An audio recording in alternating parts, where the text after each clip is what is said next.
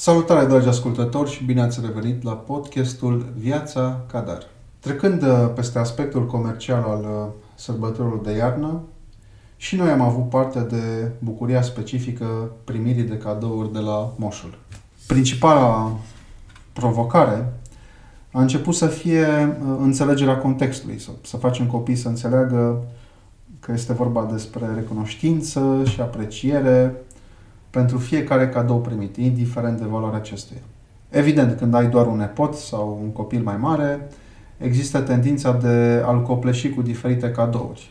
Unele poate reprezentând chiar reminiscențe ale propriei copilării sau chiar dorințe actuale, de exemplu, nu știu, PlayStation.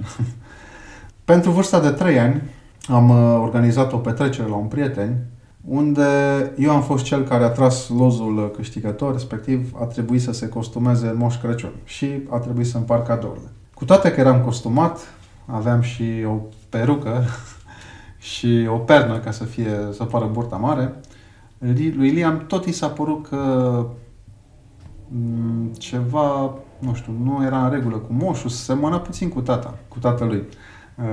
După ce a dat cadourile moșul, acesta a plecat, bineînțeles, că încă mai avea treabă, mai avea cadouri de, de împărțit și deodată tata, care dispăruse, a apărut și el de la magazinul unde fusese plecat. Pentru a avea, bineînțeles, efectul moșului și a cadourilor, bineînțeles, a fost maxim. Pentru a avea un, totuși un oarecare control asupra cantității și calității cadourilor, am uh, transmis unele caracteristici celor care voiau să ofere cadouri.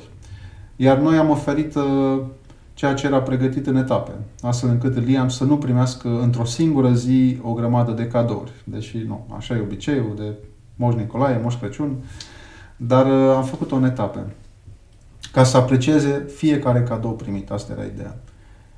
Cel mai important, pe lângă implicarea activă în împodobirea bradului și desfacerea cadourilor, am repetat uh, permanent faptul că această perioadă este de fapt despre nașterea lui Isus, nici de cum doar despre cadouri. Este clar că uh, devine tot mai provocator să facem și să ne comportăm diferit cumva față de ceea ce copiii văd și percep în jur.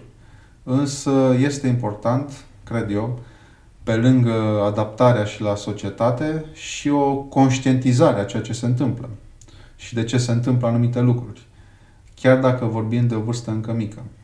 E clar că este vârsta la care creierul lor uh, acumulează informații și o, și o însușesc ca atare, fără neapărat un filtru propriu. Acum se pun bazele unor credințe și valori care mai târziu vor defini copilul, respectiv adultul de mâine. Cam atât despre aceste sărbători. Ne așteptăm pe următoarele, când vom fi deja patru, și vedem cât de interesant va fi cu împărțitul cadoul atunci. Acestea fiind zise, vă salut, iar dacă aveți întrebări sau sugestii, nu ezitați să-mi scrieți la hello arond viața cadar punct ro. Grijă de voi și pe curând!